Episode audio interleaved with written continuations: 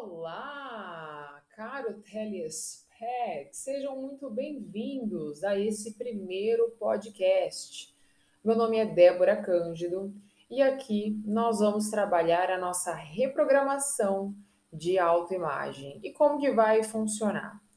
A partir dos estudos que eu tenho feito sobre autoimagem, eu encontrei um livro babado, que é um livro maravilhoso e eu recomendo que vocês comprem esse livro para que vocês possam acompanhar né, a leitura desse livro que vai ser dentro destes podcasts. Então, o livro que eu estou utilizando é o livro Psicocibernética do Maxwell Maltz, tá? É ele que vai nos acompanhar nessa jornada de reprogramação de autoimagem.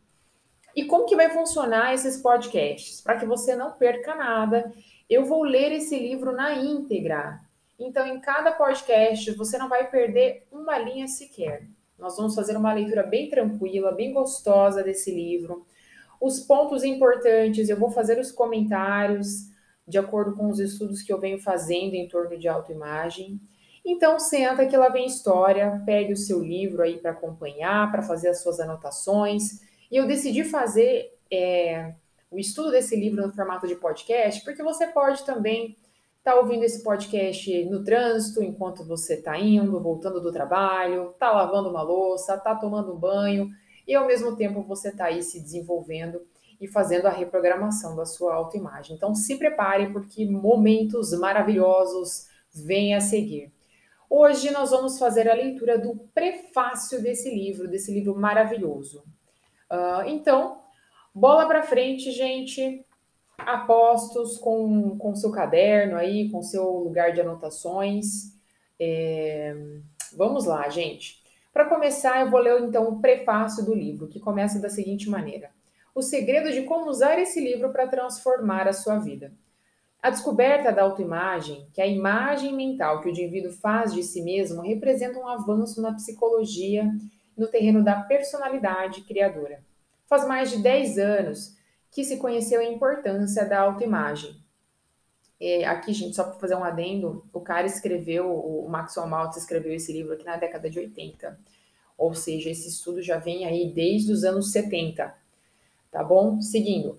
Contudo, pouco se tem escrito a respeito dela. E o que é curioso, não porque a psicologia da autoimagem não tenha surtido resultados, mas porque deu resultados assombrosos. Como disse um meu, um de meus colegas, hesito em divulgar minhas descobertas, principalmente para o público leigo, porque se eu apresentasse alguns de meus casos e descrevesse as, os espetaculares melhorias em personalidade que observei, eu seria acusado de exagero ou de pretender criar um culto, quando não de ambas as coisas. Então aqui vocês já podem ver como é uma coisa assim maravilhosa, extraordinária esse estudo em volta da autoimagem e da reprogramação de autoimagem. Eu também sinto igual espécie de hesitação. Qualquer livro que pudesse escrever sobre esse assunto seria provavelmente olhado com estranheza por alguns dos meus colegas. Em primeiro lugar, porque, de certa forma, não é usual que um especialista em cirurgia plástica escreva livros sobre psicologia. Depois, porque determinados setores provavelmente considerariam mais estranho ainda sair alguém do estreito dogma o sistema fechado da ciência da psicologia e procurar respostas sobre o comportamento humano nos terrenos da física, da anatomia e na nova ciência da cibernética. Minha réplica e tais objeções é que todo médico que faz cirurgia plástica é e deve ser um psicólogo. Quando alteramos as feições de um homem, quase invariavelmente alteramos o seu futuro também. Mudemos sua imagem física e quase sempre mudaremos o homem sua personalidade, seu comportamento e algumas vezes seus dons naturais e aptidões. Então aqui, galera, só para exemplificar, para explicar para vocês, Maxwell Maltz era um cirurgião plástico. E a partir dos estudos e de, tudo que ele viu dentro do consultório dele, é, ele se interessou por estudar autoimagem. Eu não vou dar spoiler aqui, porque a história dele vai ser contada no decorrer desse livro. Mas só para vocês entenderem, ele era um cirurgião plástico. Dando sequência aqui. A beleza não está à flor da pele. O especialista em cirurgia plástica não altera simplesmente o rosto da pessoa. As incisões que faz vão além da superfície da pele. Elas frequentemente atingem a psique também. Há muito tempo eu percebi que essa é uma enorme responsabilidade, que era meu dever para com meus clientes e comigo mesmo conhecer alguma coisa sobre o que estava fazendo. Nenhum médico responsável se abalançaria a uma prática extensiva de cirurgia plástica sem conhecimento especializado e intenso treinamento. Sou por isso de opinião que se a alteração do rosto de uma pessoa significa igualmente a alteração do seu íntimo, compete minha responsabilidade de adquirir conhecimentos especializados neste terreno também. Então, aqui o que ele fala, né, é muito, é muito sério isso, né, gente? É a mesma coisa, é, o que, que ele está dizendo? Que quando você muda, né, é, as feições físicas de uma pessoa, você mexe profundamente na parte psicológica dessa pessoa. Então, aqui a gente pode pegar o exemplo daquele menino magrinho, mirradinho, que se sentia um nada lá no ensino médio, aí ele sai do ensino médio, começa a comer, vai para academia e vira um cara grande, musculoso. Com certeza você vai ver uma mudança de atitude nesse cara.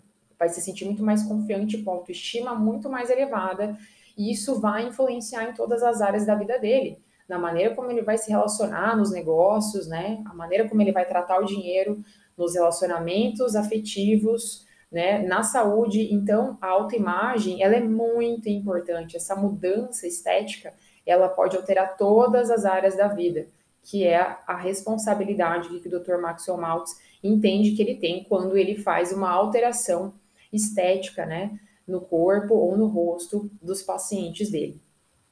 Uh, dando sequência, gente, malogros que conduzem à vitória. Num livro anterior, escrito há cerca de 20 anos, Novos Rostos, Novos Futuros, publiquei como uma coleção de casos em que a cirurgia plástica, em especial a do rosto, abriu portas a uma nova vida para muitas criaturas. Fiquei entusiasmado com meus êxitos a este respeito, mas tal como eh, Sir Humphrey Davy, aprendi mais com meus insucessos do que com minhas vitórias. Alguns pacientes não mostraram nenhuma alteração em sua personalidade depois da operação. Na maioria dos casos, a pessoa que teve corrigido pela cirurgia um rosto manifestamente feio ou algum traço esquisito experimenta quase imediatamente, em geral dentro de 21 dias, um aumento do respeito próprio e da autoconfiança.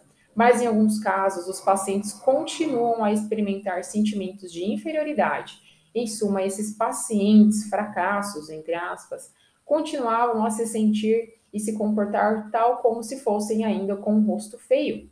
Isso me indicou que apenas a reconstrução da imagem física não era a verdadeira chave das mudanças da personalidade. Havia algo a mais que era geralmente influenciado pela cirurgia facial, mas às vezes não era. Quando esse algo mais não era reconstruído, a pessoa permanecia a mesma, embora seus, suas características físicas fossem radicalmente diferentes. Uau! Vocês entenderam, gente? Olha só. O que, que ele está falando aqui? Que a maioria da galera vai lá, faz cirurgia, deixa o rosto mais bonito, muda o corpo. E quando a, é, existe alteração do corpo, a pessoa se sente muito mais autoconfiante, né? Muito mais segura de si mesma e ela sente essa mudança nas características da personalidade dela. Mas em alguns casos, mesmo que seja feita essa alteração física, né, no rosto, no corpo da pessoa, o paciente ele retornava ainda se sentindo com falta de confiança, com falta de segurança. Então, veja só, foi aqui que o Dr. Maxwell Maltz começou a ficar intrigado e foi buscar, né, estudar mais sobre a questão da autoimagem. Por que que algumas pessoas, mesmo depois de alterarem a parte física, continuavam se sentindo com falta de confiança com baixa autoestima. E aí vocês vão ver mais para frente o quão magnífico é isso. Vamos lá, dando sequência, o rosto da personalidade. Era como se a própria personalidade tivesse um rosto. Esse rosto da personalidade, não físico, parecia ser a verdadeira chave da mudança da personalidade. Se ele permanecesse com marcas de cicatrizes, desfigurado, feio ou inferior, a própria pessoa passava a agir de maneira correspondente, independentemente das mudanças havidas em sua aparência física. Se esse rosto da personalidade pudesse ser reconstruído, então a própria pessoa mudaria, mesmo sem cirurgia plástica. Desde que comecei a explorar essa área, descobri mais e mais fenômenos que se confirmaram o fato de que a autoimagem ou o retrato que cada qual faz de si mesmo era a verdadeira chave da personalidade e do comportamento. Então, ele está aqui reforçando aquilo que a gente comentou anteriormente. Ele, ele descobriu que o que faz sentido para todos nós é a imagem mental que nós temos de nós mesmos. Então, mesmo que eu venha e faça alterações físicas, em algumas das vezes, eu não consigo perceber essa alteração física se a minha autoimagem não está alinhada com essa mudança física. É como se o meu cérebro não me reconhecesse. É, então, por isso a importância do estudo da autoimagem e dessa, ele vai falar mais para frente da mudança e da reprogramação da autoimagem para que a gente possa alcançar os nossos objetivos, né? A verdade está onde a encontramos. Sempre acreditei que se deve ir aonde for necessário para encontrar a verdade. Quando resolvi me especializar em cirurgia plástica faz muitos anos, os médicos alemães estavam muito bem adiantados é, muito bem, bem mais adiantados que os demais países nesse terreno. Fui, pois, para a Alemanha. Em minhas pesquisas sobre autoimagem, tive também que cruzar fronteiras, embora invisíveis. Se bem que a ciência da psicologia reconhecesse a autoimagem e seu papel-chave no comportamento humano, a resposta da psicologia às perguntas: de que maneira a autoimagem exerce sua influência? Como cria ela uma personalidade?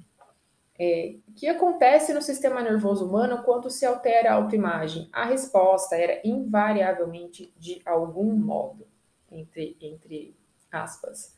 Ou seja, ele não encontrou as respostas que ele buscava, né? Encontrei a maioria das minhas respostas na nova ciência da cibernética, que devolveu a teleologia. Gente, teleologia, ele vai explicar mais para frente aqui é, o que é. É um estudo é, baseado em presença de metas, é, objetivos, é, com finalidades bem claras.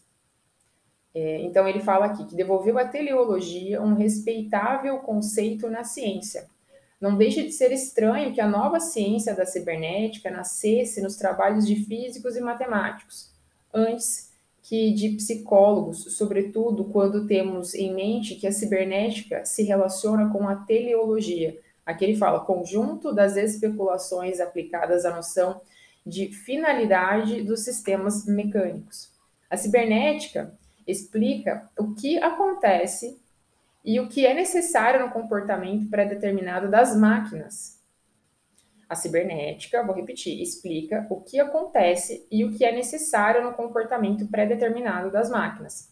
A psicologia, é, com todo o seu é, decan, é, com todo o seu conhecimento da psique humana, não tinha resposta satisfatória para uma situação tão simples e deliberada como, por exemplo, como é que é possível para um ser humano pegar um cigarro da mesa e levá-lo à boca?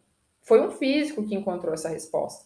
Então, os proponentes de muitas teorias psicológicas eram, de certo modo, comparáveis aos homens que especulavam sobre o que havia nos espaços siderais em outros planetas, mas não sabiam dizer o que havia em seus próprios quintais. É, a, a, nova ciência da cibernética tornou possível um importante progresso na psicologia. A mim não cabe mérito nesse progresso, a não ser o de o ter reconhecido. Então, ele nos compara, né, a cibernética, então, é o estudo de como as máquinas funcionam, né, como elas se comportam. Então, ele aplica esse estudo da cibernética a nós seres humanos, é como se ele nos comparasse aos mecanismos que nós temos dentro da nossa personalidade ele compara aos mecanismos que as máquinas desenvolvem para exercer determinados objetivos.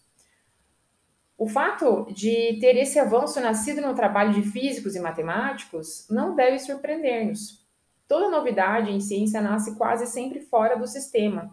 Qualquer novo conhecimento, é, qualquer novo conhecimento deve usualmente partir de fora, não dos especialistas, mas de algum leigo na matéria.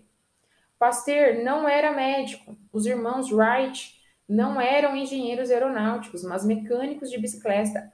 Einstein não era físico, mas matemático. No entanto, suas descobertas no terreno da matemática revolucionaram todas as teorias de há muito aceitas da física. Por exemplo, Madame Curie não era médica, mas física, e contudo trouxe importantes contribuições para a ciência médica. Como você pode aplicar esse novo conhecimento? Procurarei nesse livro não apenas informá-lo sobre este novo conhecimento do campo da cibernética, mas também demonstrar como você pode aplicá-lo na sua vida para atingir os objetivos que são tão importantes para você. Então aqui ele vai falar como, então, beleza? Já entendemos que a gente precisa mudar essa autoimagem. Como que a gente faz isso? E é isso que ele vai explicar no decorrer desse livro. Princípios gerais. A autoimagem é a chave da personalidade humana e do comportamento humano. Mudemos a autoimagem e mudaremos a personalidade e o comportamento. Mais ainda, a autoimagem estabelece as fronteiras das realizações individuais. Ela define o que você pode e o que não pode fazer. Expandir a autoimagem é expandir a área do possível. A aquisição de uma nova autoimagem realista adequada parece usufruir no indivíduo novas faculdades, novas aptidões e literalmente transformar o fracasso em sucesso. O que ele está falando aqui? Se eu tenho uma autoimagem programada me dizendo que eu não sou capaz de fazer determinadas coisas, que eu não sou boa em determinadas coisas, de fato eu não serei boa nessas coisas. Eu nem vou ousar fazer essas coisas porque eu já tenho muito claro para mim que eu sou ruim nessas coisas. A partir do momento que eu reprogramo a minha autoimagem e me vejo na minha mente como capaz de executar determinadas tarefas, é como se eu, eu tomasse esse poder e pudesse agora executá-las, como se eu sempre, como se eu sempre tivesse feito isso na minha vida. Então, to, tudo isso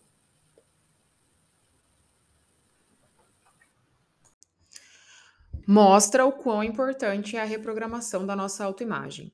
Dando sequência é, a psicologia da autoimagem não apenas foi comprovada graças aos seus próprios méritos, uh, como também explica é, muitos fenômenos que desde há muito tempo eram conhecidos, mas que não foram devidamente compreendidos no passado. Por exemplo, existem hoje no campo da psicologia individual, da medicina psicossomática e da, e da psicologia industrial irrefutáveis provas clínicas de que há personalidades do tipo sucesso, e personalidades do tipo fracasso, personalidades propensas à felicidade e personalidades propensas à infelicidade. E ainda personalidades propensas à saúde e propensas à doença. A psicologia da autoimagem projeta nova luz sobre o poder do pensamento positivo e o que é mais importante, explica por que esse dá certo com alguns indivíduos e não com outros. Queridos, então se você já tentou fazer pensamento positivo, praticar a ideia do pensamento positivo e se sentir um impostor na hora de praticar o pensamento positivo, aqui está a explicação. Existem personalidades mais propensas a, uma, a algumas coisas e outras nem tanto. Uh, então, o que ele quer dizer aqui sobre pensamento positivo, né? Quando você tem uma autoimagem que ela está muito distante daquele objetivo, você pode pensar positivo, mas a tua autoimagem vai ficar lá dentro negando aquilo, dizendo que é impossível. Para compreender a psicologia da autoimagem e poder aplicá-la em sua própria vida, você precisa conhecer um pouco do mecanismo que ela emprega para atingir seus objetivos.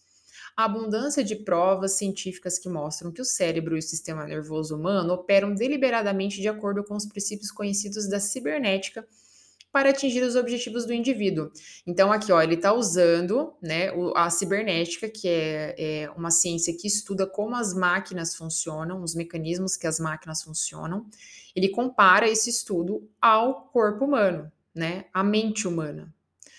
O cérebro e o sistema nervoso constituem um complicado e maravilhoso mecanismo perseguidor de objetivos uma espécie de sistema inerente de orientação automática que trabalha para você como um mecanismo de êxito ou contra você como um mecanismo de fracasso, dependendo de como você, o operador, opera. Olha isso, gente.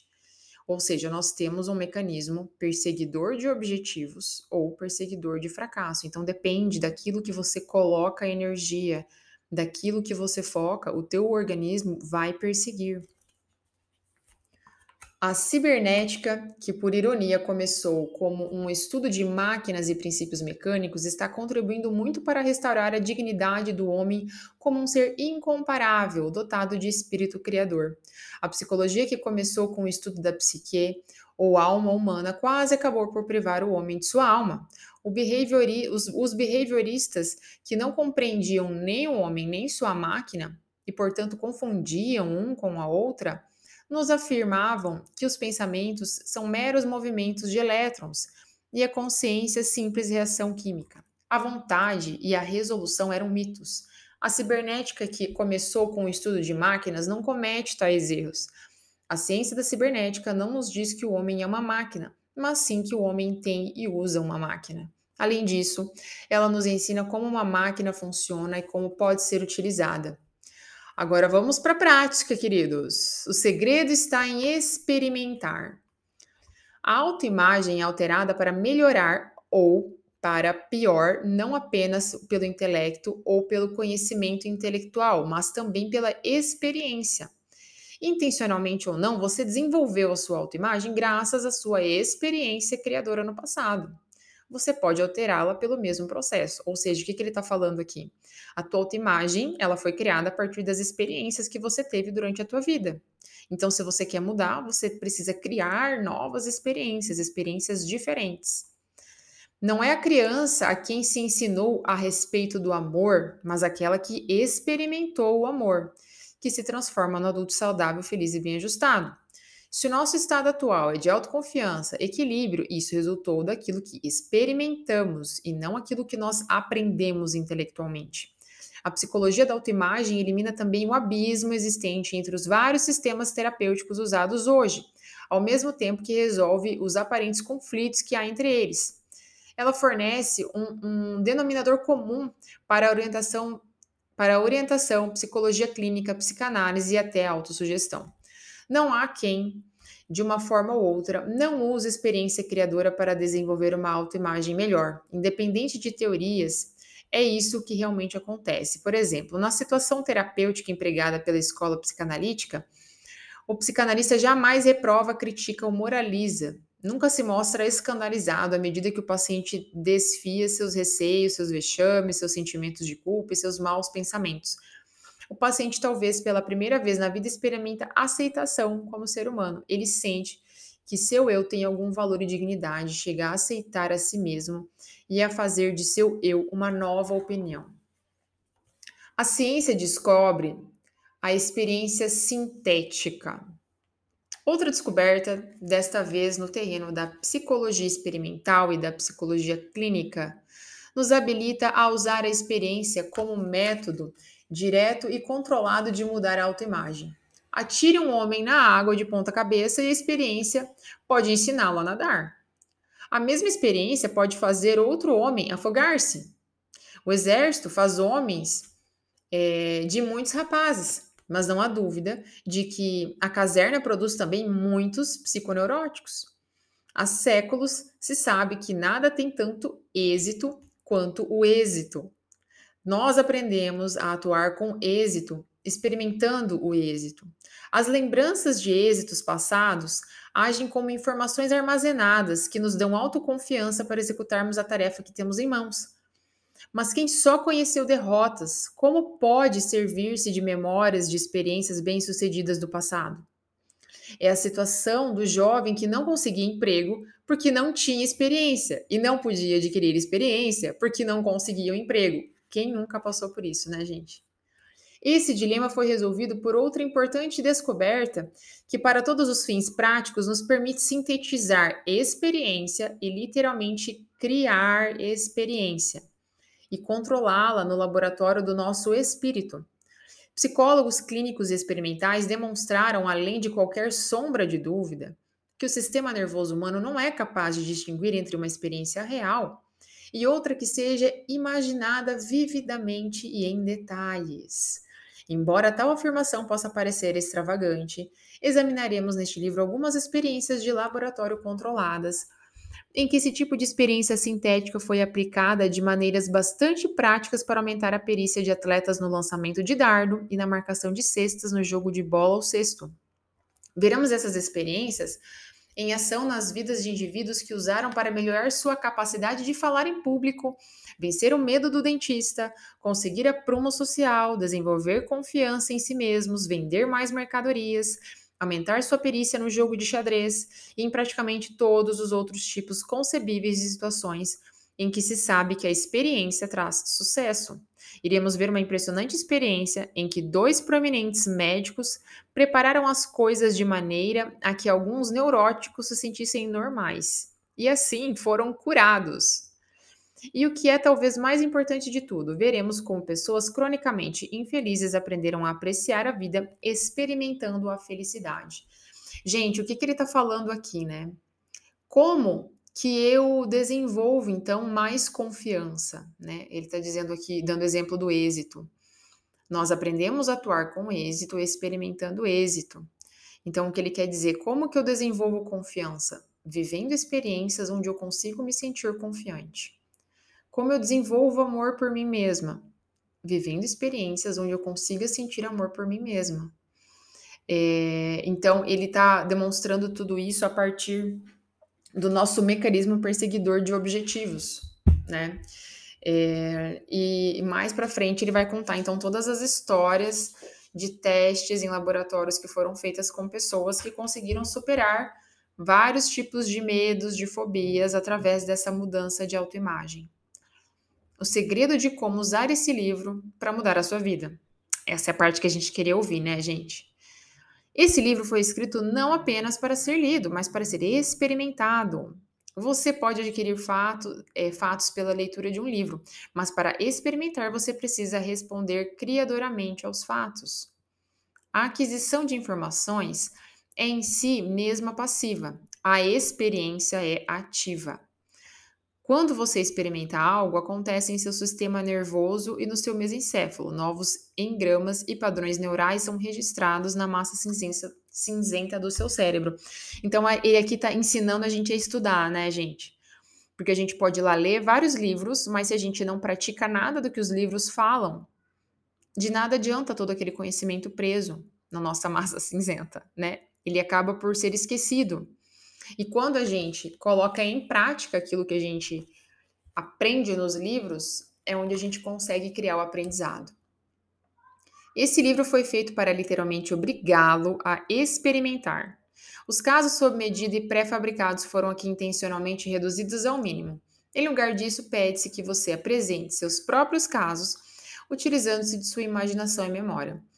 Não se fez sumário ao fim de cada capítulo. Ao invés disso, pede-se que você anote os pontos que lhe pareçam pontos-chave e que devem ser lembrados. Finalmente, você encontrará, através de todo esse livro, coisas para fazer e exercícios práticos que devem executar. São exercícios simples e fáceis, mas precisam ser feitos com regularidade para você tirar deles o máximo proveito.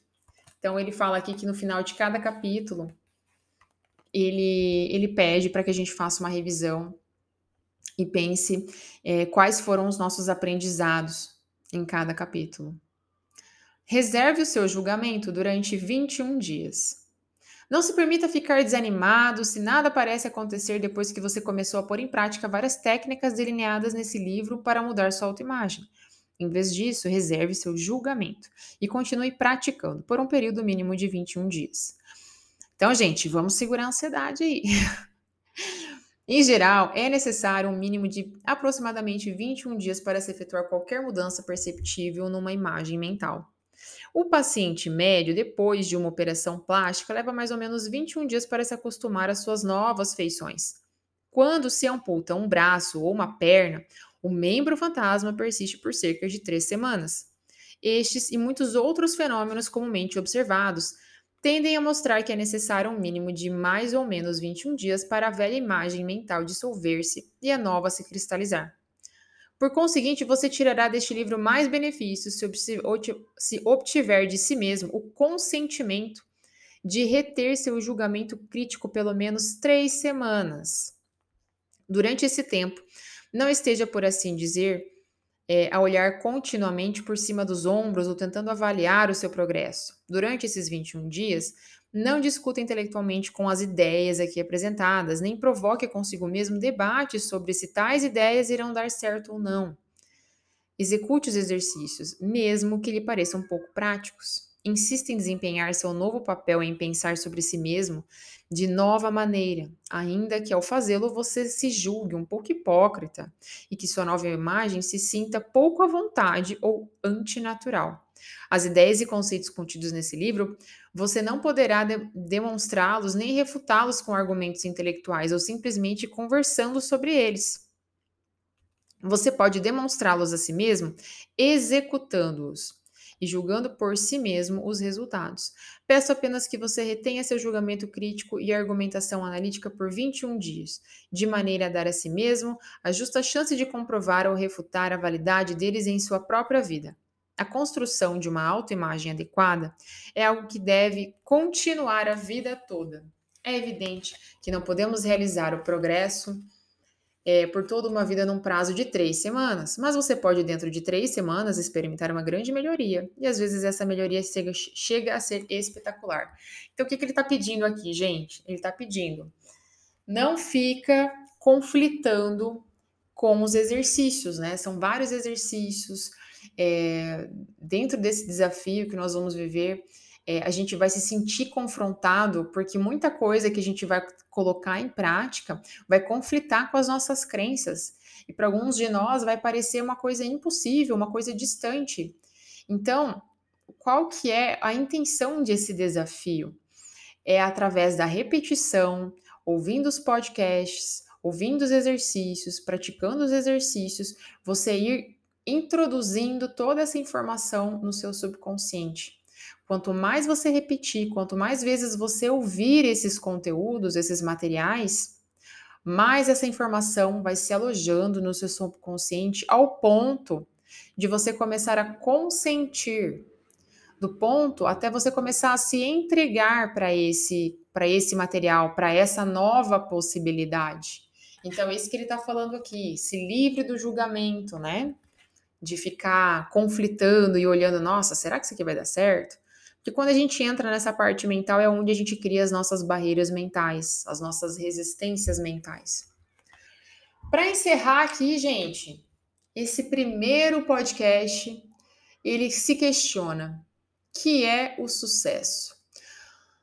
Uma vez que empregamos em todo o decorrer deste livro as palavras sucesso e bem-sucedido, acho que é importante dar desde já uma definição desses termos. Em minha maneira de empregar essas palavras sucesso ou êxito, nada tem a ver com símbolos de prestígio. A bem dizer, nenhum homem deve procurar ser um sucesso, mas todo homem pode e deve procurar ser bem-sucedido.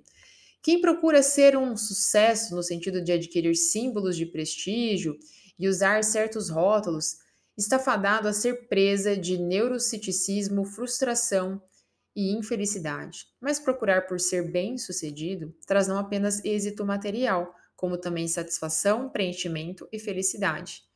Noah Webster define sucesso como sendo a colimação satisfatória do objetivo procurado. A luta criadora em busca de um objetivo que é importante para você como resultado de suas necessidades, aspirações e aptidões fundamente sentidas, e não símbolos que os outros esperam que você exiba. Traz felicidade ao mesmo tempo que sucesso, ao mesmo tempo que sucesso, porque você está então agindo como deve realmente agir o homem é, por natureza, um ser perseguidor de objetivos, e por ser feito dessa maneira, ele não é feliz se não agir como a providência destinou que ele agisse lutar por objetivos. Assim, o verdadeiro sucesso e a verdadeira felicidade não apenas caminham juntos, como um aumenta a outra. O que, que ele está falando aqui? Né? Ele, ele, na verdade, está reforçando que vários outros autores né, do desenvolvimento pessoal reforçam. É, será que sucesso é isso que a sociedade impõe mesmo para gente, né? Que é de ter as coisas, né? Ter o cargo, ter o status. Ele define aqui como ao invés de buscar o sucesso é você ser bem sucedido, né? E o que, que é esse conceito de ser bem sucedido? Ser bem sucedido é você é estipular uma meta, um objetivo e você ser capaz de realizar esse objetivo, seja qual for este ob objetivo. Hoje, talvez o seu objetivo aqui dentro desse desafio seja é, perder alguns quilos, seja mudar de profissão, seja criar uma versão melhor de si mesmo para poder ganhar mais dinheiro, para poder entrar num relacionamento, para poder melhorar o seu relacionamento. Então, ele deixa claro aqui que o bem-sucedido é aquele que põe metas, tem clareza para colocar essas metas, né? E, e, consegue realizar esses objetivos. Eu gostei muito desse, dessa definição de sucesso e, e ele casa muito com o que Viktor Frankl fala, né? Viktor Frankl fala de que o propósito a busca por um objetivo maior que todos nós, é o que traz a felicidade, a motivação, a vivacidade para a alma das pessoas. Ele fala muito sobre as pessoas que entram em estados depressivos, perdem o sentido na vida. Geralmente são pessoas que não conseguem, não têm clareza mental suficiente para estipular um grande objetivo na vida. Então elas estão caminhando sem perseguir algo, sem perseguir um objetivo. E é aí onde tudo perde o brilho. Gente, espero que vocês tenham gostado deste primeiro podcast, foi o prefácio. Nós nos vemos no próximo podcast, onde nós vamos para o capítulo número 1. Vejo vocês daqui a pouco. Tchau, tchau.